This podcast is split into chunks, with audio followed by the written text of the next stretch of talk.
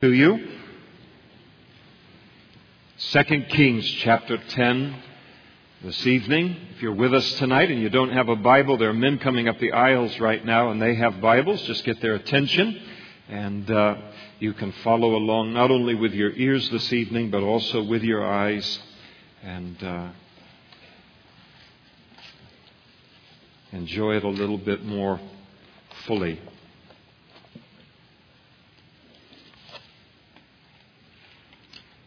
1 Kings chapter 10.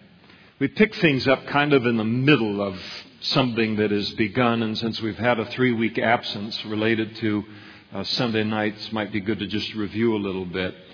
A king, we're dealing with the northern kingdom of Israel uh, among the Jews, and a, a man by the name of Jehu has been called by God and commissioned by God uh, to become the next king over the northern kingdom of Israel.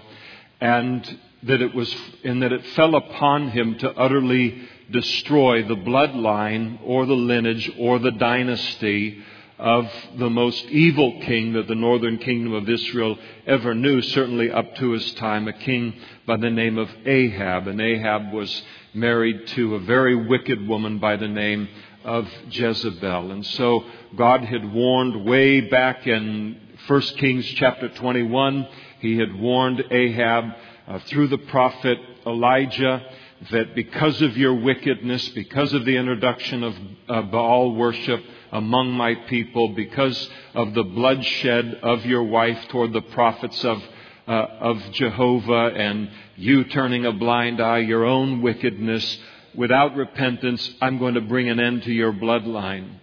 And God gave both Ahab and his descendants ample time to repent of their sin. They did not repent of their sin. And so God, as He looked at this bloodline of Ahab, seeing that they were just going to continue the same wickedness, the same idolatry, that no one in his bloodline was going to rise up and be righteous and turn the nation toward God, He ordered that that bloodline would just be ended in the history of Israel. Sometimes people have a little bit of a problem uh, with that, and God being that decisive, He only He can do something like that because only He can look all the way through human history, know what people are or aren't going to do. That certainly is a, isn't a decision that a human being can make, but God can certainly make it. I, I personally, as I mentioned the last time, I have no problem with God uh, acting. I don't have a problem with God, period the God of the Bible, but I certainly don't have any problem with him when he looks and says, All right, that's enough of, the, of this portion of the world's population and even God's people. That's enough of innocent people bearing the consequences of the evil and the wickedness of this leader. None are going to change in his lineage, and so I'm going to take them out in terms of human history. You think about um, in certain parts of the world today, where you have entire countries that have been taken over by very wicked, perverse, ungodly men who are willing, and it's not just today, but it's been through history, willing to allow millions and millions of innocent people to die of starvation, willing to kill the righteous, to martyr righteous people uh, in order for them to continue in their wickedness. And when God, in His wisdom, gives space to repent, and that isn't taken up by those people with the warning. Uh, I certainly think that uh, I can only speak for myself. I rejoice if he steps up in his righteousness and brings an end to the whole thing and brings in a change. And I suspect that if any of us were citizens of a country like that, where we were watching ourselves be abused, our wives, our husbands, watching our children and our grandchildren, no future, out in front of them because of the wickedness of one man and the power grab, the concentration of power among his sons, and they're every bit as wicked as him, and God brings an end to that. Um, it, it wouldn't cause me to regret that kind of action at all. And so that is exactly what God has uh, determined to do with the bloodline uh, and the dynasty of Ahab. Doing it through um, uh, Jehu, and Jehu has uh, begun that by uh, executing or killing uh, Jehoram, uh, one of the descendants of Ahab. Ahab is now dead by this point in time, And now he moves on further into the family of Ahab and bringing this judgment upon them. Now, Ahab's had 70 sons in Samaria, and Samaria was the capital of the northern kingdom of Israel. And Jehu wrote and sent letters to Samaria, to the rulers of Jezreel, to the elders, and to those who reared Ahab's sons. Now, in those days, uh, I guess kings were pretty busy people, and so they didn't necessarily raise their own children. And so, the, especially the sons would be delivered over to prominent elders or prominent uh, leaders among the nation to then be raised and educated by those prominent leaders. And so, here there are these 70 sons being raised in just such a fashion. And so, uh, uh Jehu sends a letter to them and uh, wrote them and declared, Now, as soon as this letter comes to you, since your master's sons are with you, Jehoram's sons, Ahab's uh, descendants, and you have chariots and horses, a fortified city also, and weapons, choose the best qualified of your master's sons, set him on his father's throne, and fight for your master's house. And so he calls on them and declares, that he's essentially declaring war uh, on, on that family and, and basically tells them, choose the most able of these descendants to now be the king and lead in a battle against me because I'm coming after you, essentially. And, uh, and so the warning is given here. He fully expects that these men are going to not give up their power so easily. They're not going to turn to him so easily, that there will be a fight involved, and he's probably shocked that they uh, acquiesced or yielded so quickly uh, to his demand. But we notice their response in verse 4. They were exceedingly afraid and said, Look, two kings could not stand up to him, to Jehu. He's wiped out the king of Israel, he's wiped out the king of Judah. How then can we stand? And he who was in charge of the house and he who was in charge of the city, the elders also, they all got together, those who reared the sons, and they sent a letter to Jehu, a message, and they said, We are your servants. We will do all you tell us but we will not make anyone king. We're not going to fight against you.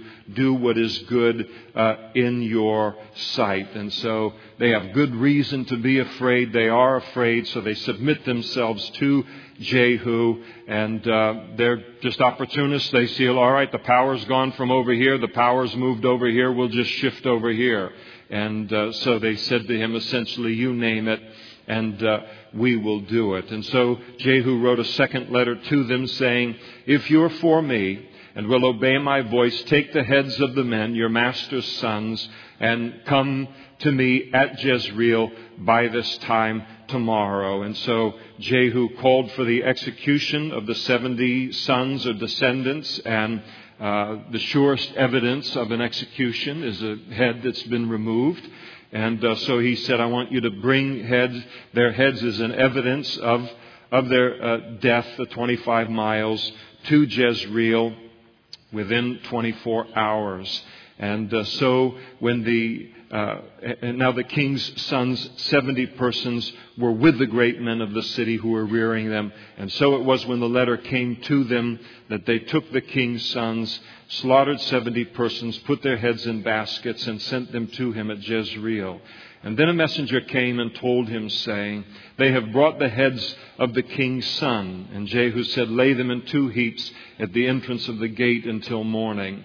And so it was in the morning that he went out and he stood and said to all of the people, You are righteous. Indeed, I have conspired against my master and killed him, but who killed all of these? And so he declares that he's, he has been called by God uh, to perform this act uh, of uh, eliminating this bloodline.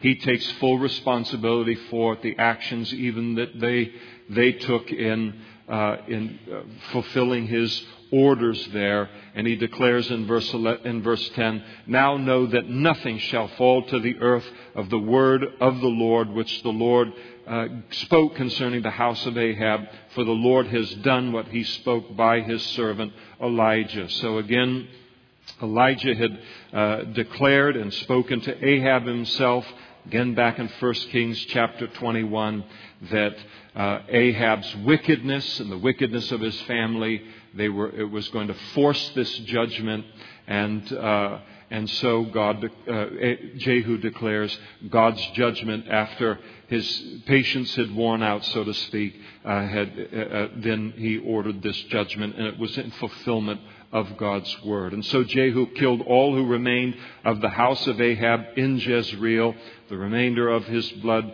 relatives. But then, in addition to that, all of his great men and his close acquaintances and his priests until he left none remaining. Now, in verse 11, he exceeds what God called him to do. And God took note of it. And God spoke uh, later through the prophet Hosea, and he said, uh, to, uh, uh, he said, For in a little while I will avenge the bloodshed of Jezreel, what Jehu has just done in verse 11. In a little while I will avenge the bloodshed of Jezreel on the house of Jehu and bring an end to the kingdom of the house of Israel. So, what this communicates to us is that even in the execution of this bloodline, God's judgment was very, very measured. It was very precise. It was very deliberate. He told Jehu to do a certain thing. And when he exceeded that something even by an inch, now he moves from righteous judgment to unrighteous judgment, and he holds Jehu responsible for it. God never told him to kill all of these other people. Jehu probably thought, well, these are all the best friends and distant blood relatives of Ahab, and so they're going to look to take vengeance out on me. They'll always be a threat to me. So I'll just clean up the whole thing. It was probably an oversight on God's part. And so I'll just uh, take things into my own hands and, and go two steps beyond what it is that he's asked. But God did not call him to do that. And again, I think it's very interesting as we saw with God eliminating uh, the wickedness within the land and the conquest of Canaan by the children of Israel. His judgment always very measured, very precise, very deliberate, never anything reckless. He never loses his temper and just starts wiping people out. Long period to give to re- uh, repent. And when Jehu exceeds, the Lord takes note of it and it doesn't uh, please him. And he arose and he departed, and he then went to Samaria. And on the way at Beth Eked of the shepherds, so he's moving south now toward Judah, Jehu met with the brothers of Ahaziah, king of Judah, and he said to them, remember, he has, he has killed Ahaziah at the same time he killed Jehoram because they were uh, blood relatives, and Ahaziah was the king of the southern kingdom of Judah, related by blood to Jehoram, and he was going up to visit him to see how he was doing related to his wounds in a battle with the Syrians, and he was in the wrong place at the wrong time, and he ended up uh, dying as well. And so here are uh, the blood relatives of the southern king, uh, kingdom of uh, Judah, or the king of Judah, they're coming now to uh, visit with Jehoram. And obviously, I mean, there's no CNN, there's no texting, uh, there's no uh, any of these kind of things. News travels slow, so they're unaware of the actions that are going on, the judgment of the Lord. And so Jehu met with the brothers of Ahaziah, king of Judah, and he said to them, he doesn't know who they are. They're out in the middle of uh, kind of a wilderness area there. Who are you? And they answered, We're the brothers of Ahaziah, and we have come down to greet the uh, sons of the king, Jehoram, and the sons of the queen mother, speaking of Jezebel. So they said, We're on a friendly social visit uh, with, you know, the, the descendants of, of Ahab. And then Jehu said, Take them alive. And so they took them alive and killed them at the well of Beth Eked 42 men, and he left none of them there. And so uh, the, the, uh, his destruction of them as well. And so now, when, they, uh, when he had departed from there, he met uh, Jehonadab, the son of Rechab. That's well. That's how you really do it. Clear my throat. A little Jewish for you there on things, kind of the guttural thing. And so, but that's, that was what it was. So Jehonadab uh, was coming out to meet him. And uh, Jehonadab uh, greeted Jehu and said to him, Is your heart right as uh, uh, is your heart right as my heart is toward your heart? And Jehonadab answered and said, It is. Now Jehonadab is a, a uh, he and his descendants were extraordinarily righteous people. Um, very, very serious about God's law, um, about keeping the law of Moses.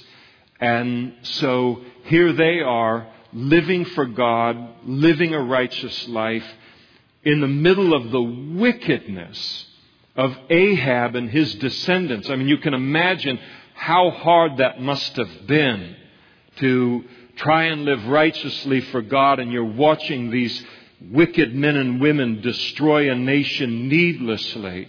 And so Jehonadab gets word that, hey, Jehu's been raised up to wipe out this lineage. There's a new leadership in Israel. And that excites his heart, the news that this has happened. There's a change, maybe a righteous change for the nation that has occurred. And so he seeks out Jehu. When he meets with Jehu, Jehu asks him, what's, what's his heart toward him? Are you in approval with what God has called me to do, or do you have a problem with it? And, uh, and Jonadab, of course, uh, said, I don't have a problem with it. My heart is with you. And thus Jehu said to him, If it is, give me your hand. And so he gave him his hand, and uh, Jehu then lifted him up into his chariot. And then he said to him, Come with me and see the zeal, uh, see my zeal for the Lord. And so they had him ride in his chariot. And when he came to Samaria, he killed all who remained to Ahab in Samaria till he had destroyed them according to the word of the Lord, which he spoke uh, to Elijah. Now, this um, zeal that uh, Jehu had. And he speaks there in verse 16 Come with me and see my zeal for the Lord. And so Jehu begins to show off his zeal for the Lord. When we are used by the Lord as his instrument, uh, either of rebuke or of judgment in another person's life, the Bible teaches that we are never to enjoy it, that we are never to celebrate it. God is going to bring judgment on the children of Israel a little bit later in their history. And He's going to use the surrounding nations to judge them. And they, they will judge the children of Israel as God's instruments, but they will enjoy it too much. And they will go too far in, uh, in their violence. And the Lord then would bring judgment on them for enjoying the judgment that he was bringing on Israel. And so the uh, motives that we have behind being used by God or in, uh, in a thing of uh, judging or in an area of rebuke, those motives are noted by the Lord. And Jehu is misrepresenting God's heart here. I like Ezekiel when he writes of the heart of God in judgment he said, the Lord spoke through Ezekiel, say to them, as I live, says the Lord God, I have no pleasure in the death of the wicked, but that the wicked turn from his way and live. Turn, turn from your evil ways, for why should you die, O house of Israel? I understand that Pastor Matt taught on restoration or reconciliation and um, in the last couple of weeks, and and I'm sure, uh, and I'm going to touch on a passage that, that he taught in the New Testament application of it, Galatians chapter 6, verse 1. Brethren, if a man is overtaken in a trespass, you who are spiritual, under the control of the Holy Spirit, restore such a one in a spirit of gentleness, considering yourself, lest you also be tempted. And so the Lord sometimes, and I think it's one of the most neglected aspects, one of the most neglected passages in the entire New Testament, and it's the one that calls upon us as Christians to exhort one another daily, especially as we see the return of the Lord drawing near. We don't um, probably exhort one another in terms of wrongdoing and that kind of thing, even under the direction of the Holy Spirit, as much as is probably is needed in the body of Christ. And, and so, but when the Lord tells us to do something like that, and we obey Him in that, and faithful are the wounds of a friend, aren't they? Those things are to be done quietly and soberly and with a real sense of godly sorrow, no showing off. And I think that it's so important if God calls us to do that or He gives us a ministry where that is a main part of that, uh, uh, of the ministry, then it needs to be done with the right attitude. And I think it's a very needed lesson for someone like Jehu, who is a, a zealot, and, uh, and he got a little too zealous here. I would say that when we become conscious of our zeal for the Lord and we begin to speak of it and advertise it, probably something is wrong. We're probably in danger of going beyond where we ought to go related to it. It's a good thing to have that zeal, but it's, it's a good thing to have it and not be conscious of it because now it can become a source of pride and uh, now we're going to be, uh, uh you, you know, have this tendency to overstep related to it. It's better to let others notice our zeal and, uh, and to do so independent of our own uh, boasting. Now, then Jehu gathered all the people together, and he said to them, Ahab served Baal a little, Jehu will serve him much. And so he's wiped out the existing leadership. Uh, Baal worship was introduced into the northern kingdom of Israel by Jezebel, uh, the, the wife of, of Ahab. And so now he's going to eradicate this from the northern kingdom of Israel, which is a good thing. Now, when he becomes the king, the followers of Baal, they don't know where he stands spiritually. The guy comes like out of nowhere. Nobody can, not like a Supreme Court justice where they can dig into everything that they've said for the last 40 years and find something dumb that he did at age 17 or her and then disqualify him on a political uh, basis. So they don't know anything about him. They don't know if he's a worshiper of Jehovah. They don't know if he's a worshiper of Baal. They don't know any of these things. And so when he comes together and he declares, Ahab served Baal a little, Jehu will serve him much, they have to just be saying, wow, this is fabulous. Because he could have been a new king coming in and, and destroyed Baal worship, but looks like we've got a friend in uh, in, in the king, and our uh, idolatrous worship is going to be allowed to continue. And so, uh, wonderful as they think, wow, we've got a fellow Baal worshiper uh, in the king. And so he summons them. Verse 19 Now therefore, call to me all the prophets of Baal, all his servants, all his priests. Let no one be missing for I have a great sacrifice for Baal. Whoever is missing shall not live. But Jehu acted deceptively with the intent of destroying the worshippers of Baal. And so everyone is in, summoned to this great inaugural sacrifice uh, to Baal. And, uh, and so that proclamation was declared. And then Jehu sent throughout all Israel and called for all of the worshippers of Baal to come. And so there was not a man left in the whole kingdom who did not come. And so they came to the temple of Baal, and the temple of Baal was full from one end to the other. And he said to the one in charge of the wardrobe, he said, Bring out the vestments for all the worshippers of Baal. And so he brought out vestments for them. He said, Bring out all of their, whatever they wear uh, when they go to church there. Let them all put this on. And basically, he, he's having them wear these things so they identify themselves as a worshiper of Baal. And then Jehu and Jehonadab uh, the uh, son of Rechab, went out into, went into the temple of Baal and said to the worshippers of Baal, search and see that no servants of the Lord are here with you, but only the worshippers of Baal. I mean, you gotta give this guy credit. I mean, he's like dotting every I and crossing every T. He doesn't want to uh, make sure that any innocent worshiper uh, of of Jehovah's like wandered into the wrong place got the wrong message. And so make sure the only worship of, of Baal's, Baal is there in the, in the room, and so they all went in to offer sacrifices and burnt offerings. Now Jehu had appointed for himself eighty men on the outside, and he said to them, If any of the men whom I have brought into your hands escapes, whoever lets him escape, uh, it shall be his life for the life of the other. If you let anybody out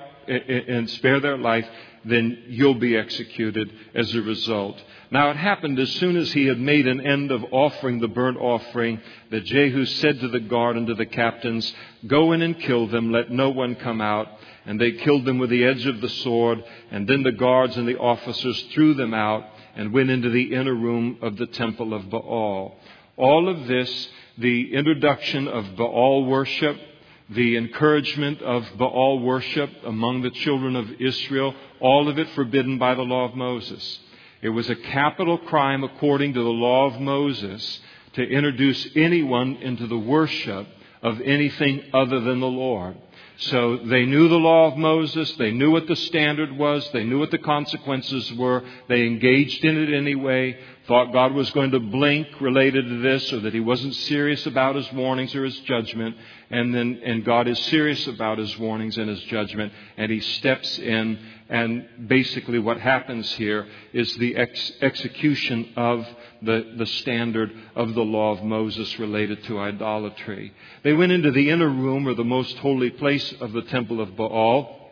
They brought out the sacred pillars uh, out of the temple of Baal and they burned them. And then they broke down the sacred pillar of Baal. So uh, something about this was the holiest part of their whole worship. And so they tore down the temple of Baal and they made it a refuse dump uh, to this day. And so that was kind of the ultimate um, uh, way of defiling something. And, and it can be that they made it into a garbage pit or that they made it into uh, public toilets.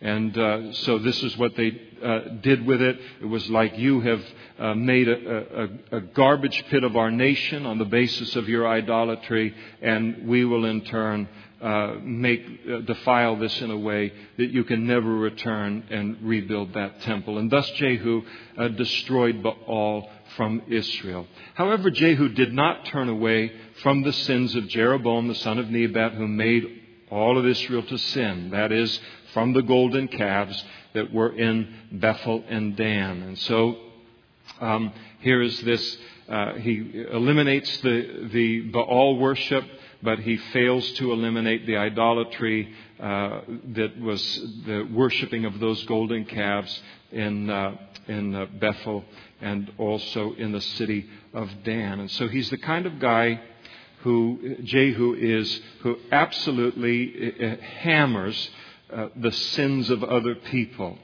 Uh, but he's very, very lenient uh, toward his own sins. He's, he's happy to be uh, partially obedient, but the old saying is partial obedience is disobedience, and that's how God views it. And so, to me, the encapsulation of Jehu is, is he was a man who had a great zeal for the things of the Lord concerning everybody else's life, but not for his own. God spare us those kind of leaders among God's people who are zealous for the removal of everybody else's sin, but they're not zealous for judgment to begin in the house of God in their own hearts. And, and so uh, this was the weakness of his life, and we should never ever boast in any zeal of the Lord that doesn't first purge our own life um, of, of sin. So the Lord said to Jehu, Because you have done well in doing what is right in my sight and have done to the house of Ahab all that was in my heart, your sons shall, your sons shall sit on the throne of Israel to the fourth generation. But, you don't, don't want to see a but there, but there is. Jehu took no heed to walk in the law of the Lord God of Israel with all of his heart. It's a heart issue with him. For he did not depart from the sons of Jeroboam who made Israel to sin. And in those days, the Lord began to cut off parts of Israel, and Hazael conquered them in all the territory of Israel, the king of Syria, and from the Jordan eastward, all the land of Gilead, Gad, Reuben, half tribe of Manasseh. Remember all the way back when the conquest of the land under Joshua, and Gad, Reuben, and the half tribe of Manasseh said, Hey, we're cattle people and we want to settle uh, outside of the promised land on the eastern side of the Jordan River. And so they did. Well, they became the first casualties uh, of, of the conquest that was coming uh, uh, against uh, Israel ultimately by the Assyrians. And so, uh, from Aroer, which is by the river Arnon, including Gilead and Bashan. So, uh, Jehu was a weak leader. Um, and, and he didn't make a stand for the Lord. And so the Lord continued to judge the northern kingdom of Israel under him and basically just began to part it out just began to allow uh, enemies of them to start to take pieces of, of the land before they were ultimately conquered uh, totally. Now, the rest of the acts of Jehu, all that he did and all his might, are they not written in the book of the Chronicles of the Kings of Israel? And so Jehu rested with his fathers, and they buried him in Samaria. Uh, and then uh, Jehoahaz, his son, reigned in his place. And the period that Jehu reigned over Israel in Samaria was 28 years. And then um, Athaliah, the mother of Ahaziah. Remember, again, Ahaziah. There's a lot of A's in here, aren't there? And there's names and all this kind of stuff. Again, Ahaziah was the king of the southern kingdom of Judah who went up to visit Jehoram, who had been uh, injured in the battle, and he ended up being shot dead uh, by the archers by Jehu. So we, we shift from the northern kingdom of Israel now down into the southern kingdom of Judah. So the mother of Ahaziah, when she heard that her son was dead, she arose and she destroyed all of the royal heirs. She makes a power play uh, to uh, garner all of the power so that she might become the leader of the southern kingdom of Judah. And she was successful in destroying, uh, almost successful in destroying all of the royal heirs. Now, to give you a sense of the wickedness of this woman, we're talking about her grandchildren. So she takes and she looks at her son. Her son is dead now. Who does she have to kill so she doesn't have a threat to her taking the throne? And she kills all of her grandchildren in order to take the throne. This is a terrible grandmother, of course. And, and so um, this, is, this is the type of, of gal that, that she is. It, significant to note that she was a daughter of Ahab and Jezebel. So she's a chip off the old blocks uh, for sure. But Jehosheba, the daughter of King uh, Joram, uh, sister of Ahaziah, he took Joash, the son of Ahaziah, and stole him away among the king's sons who were being murdered, and they hid him and his nurse in the bedroom from Athaliah so that he was not killed. And so he was hidden with her in the house of the Lord for six years, that is, uh, the temple, while Athaliah reigned over the land. And so here is uh, Jehosheba, there in verse 2. She is. Uh, Uh, uh, uh, also a blood relative of, of the reigning family there, but she is the wife of the high priest at the time. And when this slaughter begins to occur, she runs in and grabs this boy, Joash, Jehoash, Joash, he goes by both names in the Bible. He's no more than one year old. And she very courageously goes in, we don't know where, grabs this child, and then takes the child into the temple where she lives somewhere on the premises with her high priest husband and proceeds to hide him for the next six years. And right underneath the nose of uh, Athaliah is this survivor of this purge, and she never ever thinks uh, to find him at the temple because she's a worshiper of Baal and has no interest in going to the temple. The safest place that you could hide that kid was at the temple because that woman has never gone to the temple. Do you believe that there are people that if you had a thousand dollar bill, you could put it in their Bible and that'd be the safest place you could ever put it, that they'd never find it there? Or you could take your wealth and put it in any church in town. And you'd know they're never going to go there and take it because they'll never ever go into a church because of their wickedness. Well, this is the way that the woman was. And so for six years, the child is kept a secret. The child is uh, kept hidden uh, for that period and, uh, and, and is saved and, and, and is uh, rescued. Now, the implications of what's happening here in these first three verses is very, very significant because here the bloodline of David comes within one child of being wiped out. And all of the prophecies and the promises of God's Word associated with that bloodline hangs in the balance on the basis of one single child that nobody knows exists except for two people. I mean, the very promise of bringing the Messiah into the world through the lineage of David for six long years among God's people, it looked to them like God's word has absolutely been proven wrong because David's lineage has been brought to an end by the destruction of this wicked woman of that bloodline. Six years, I mean, you think about that.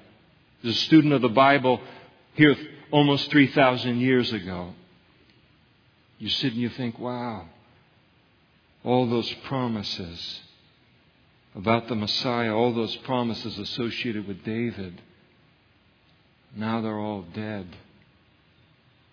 How can we believe a single promise God has made if He can't protect His promises? And the people that he's made promises concerning in that way. And for six years, it looked like God's word had been disproved, that he had said something that was false. And yet, as we see here, and as we're going to see, that child was alive.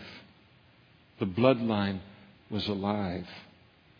It's a funny thing, and one of the reasons it's significant to me on and this, along with several other things, is so often people will come up with, um, you know, some kind of a study or some kind of a this or some kind of that, and they say, this disproves the truthfulness of the Bible on this issue or that issue.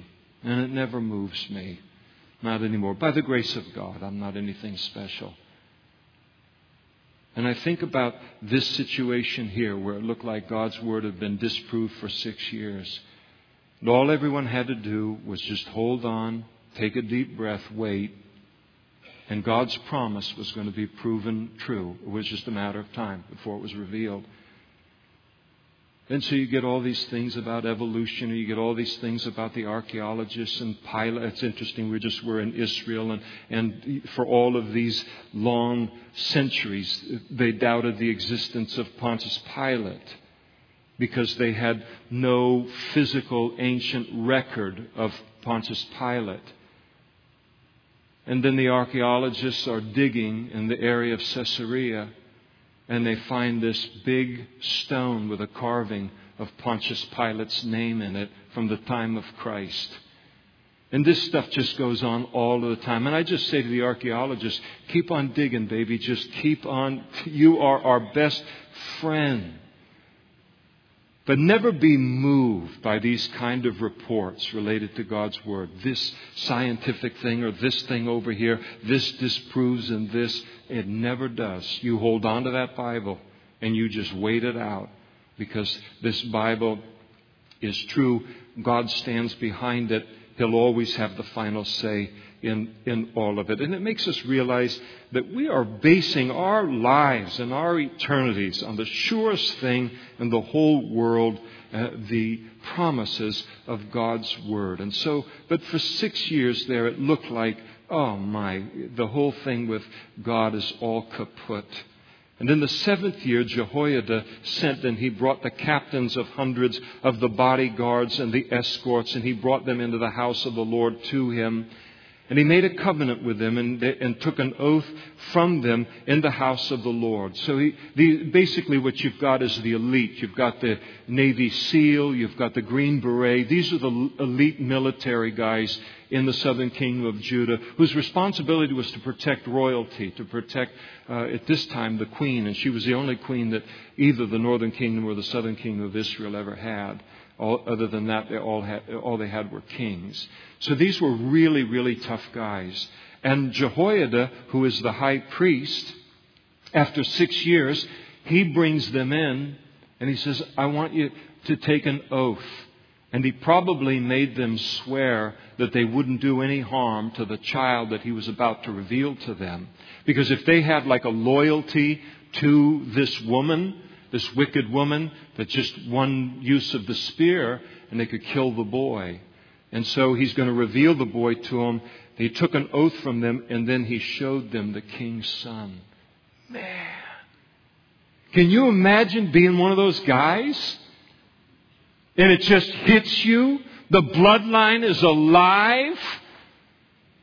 For six years we've been in this place. We couldn't believe it. We thought that this woman was going to be what we're stuck with forever, and here one of the descendants is alive? Oh, I bet it produced something heroic in them.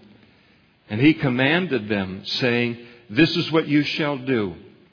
One third of you shall come on duty on the Sabbath he chooses to do this on a Sabbath day. One of the reasons is because that would be a time he's going to, he's going to make uh, the boy the king. He's going to uh, uh, uh, crown him as king. And, and so he wants to do it on the Sabbath because that's when there would be the most activity surrounding the temple. And so, one third of you, when you come on duty on the Sabbath, shall keep uh, be keeping watch over the king's house. One third shall be at the gate of Sur, and one third at the gate behind the escorts, and you shall keep the watch of the house, lest it be broken down. And two contingents. You know, I like a priest who can put a battle plan together. I'll tell you, that's when. Okay, we just will spare you all of that.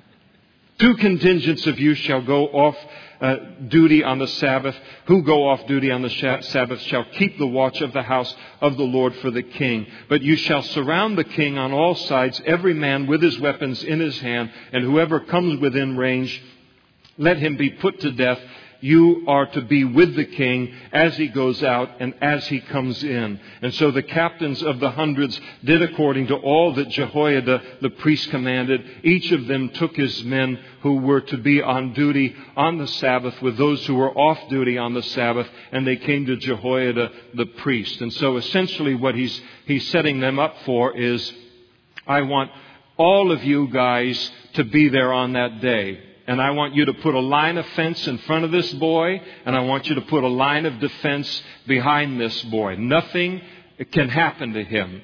And they agreed to do that. And the priest then gave the captains of hundreds the spears and shields which had belonged to King David that were being kept in the temple of the Lord. In other words, when the people saw these weapons, knew that they were about a part of the temple, they would realize that this wasn't just something that these military guards were doing, but this had the endorsement of the high priest and the Lord himself. And so the escort stood, every man with his weapons in his hands, all around the king, and from the right side of the temple to the left side of the temple by the altar and the house. And he brought out the king's son, put the crown. I mean, the people are just seeing him. I mean, they're wasting their time making movies out of the junk they make movies out of today. Here's some movie material for you. So here, I mean, after six years, they bring the king out, the seven year old boy and they put the crown on him and make him the king. They gave him the testimony which refers to the law of Moses. In other words, they're, they're saying, now we crown you king. Our only thing that we re- request of you is that you govern us on the basis of the righteous standard of the law of Moses. And so they gave him that testimony they made him the king and they anointed him, again pouring oil upon him, a symbol of the Holy Spirit who would empower him now to be king. And then they clapped their hands. They had a little hoedown there. 3,000 years ago. Wasn't like, okay, everybody clap now. They were so excited. I mean, you, you take these, imagine these 300 men, and obviously they're very virtuous men. And they're spending their lives protecting a woman who killed all of her grandchildren to reign. And she's a worshiper of Baal. I mean, it really had to just grind on them. And then now here is this, everything has changed. They clapped their hands and they said, long live the king. Well, if you've got a king that's anointed by the Holy Spirit, and he's going to rule on the basis of God's word, you can say, Long live the king concerning him. And so they do. At least that's their hope concerning him. And then when Athaliah heard the noise of the escorts and the people, so she's somewhere in the vicinity and she hears a commotion she hasn't heard before. And what's the commotion? Long live the king. I mean, that had to be just slightly alarming to her. So she hadn't heard that in a long time. And so she hears this commotion, this unusual noise, and all of the people rushing in that direction, no doubt. She came to the people that were uh, gathering, you know, quickly there in the temple. And when she looked, and I'll tell you, I'd, I'd give a quarter uh, for a picture of this. She looked and just had to be like Marty Feldman eyes just the gigantic, bulging eyes. She looked, and there was the king standing by a pillar according to custom, and the leaders and the trumpeters were by the king, and all the people of the land were rejoicing. Ding dong. Well, it's another, that's a different story, isn't it? So they're rejoicing and they're blowing trumpets. All of this is just this is just layer after layer after layer of bad news for her. And so she realizes she's in real trouble here. But you talk about chutzpah. I mean, you talk about nerve. This woman, she takes and she tears her clothes, it's just a sign of grief, and she cried out, treason, treason. She's the one that's guilty of treason. The boy was intended to be the king. She committed treason and usurping uh, the throne. And then now here she is. She's going to accuse all of them uh, of, of treason. Ah, self-deception. It's a terrible thing when you get away from God. And then Jehoiada the priest commanded the captains of the hundreds, the officers of the army, and he said to them, Take her outside under guard, slay anyone with the sword who follows her. For the priest said, Do not let her be killed in the house of the Lord. And so they seized her, and they went by the way of the horse's entrance into the king's house, and there she was killed. Again, in line with the requirements of the law of Moses, that it was a capital crime to lead the nation, to lead God's people into the worship of any other God than the Lord. Why is God so serious about it? Why does he make it a capital crime? Because it affects people's eternities, their faith in Christ. And so she was guilty of violating that. And, and so, in accordance with the law of Moses, uh, she was uh, executed uh, just as she uh, ought to have been. It's interesting. You look at that, and I mean, it, for six long years, it looks like evil's prevailing in the northern kingdom of Israel. And, but the, the problem with evil, and the reason it can never hold the reins of power forever, is because evil is not based upon truth. It has sown within it its own, the seed for its own destruction. Evil can only survive as it reacts against, for only a short period of time, against righteousness. Once it uses up all the oxygen in the room, it collapses on itself. And so, anytime there's evil, just pure evil like this in human history, it, it can only go on for a time until ultimately it collapses. It overlooks something that God is doing or some weakness in its position and, and ultimately it's, it's overthrown. All you have to do is to wait it out. And so for six years, she thinks her whole world is secure. This is never going to come to an end. Uh, her wicked reign is, is going to go on, you know, unhindered in, in her lifetime. Wakes up that morning just like any other morning and wham! God brings it to a stop. And he establishes, at least for a time, the righteous uh, reign of Jehoash. And we'll stop there in verse 16 and pick it up in verse 17 next time. Let's turn in our Bibles to Luke's Gospel, chapter 22. So just want to read a couple of verses as we introduce uh, the Lord's Supper tonight. The worship team would come forward, and if the men would come forward who are going to serve.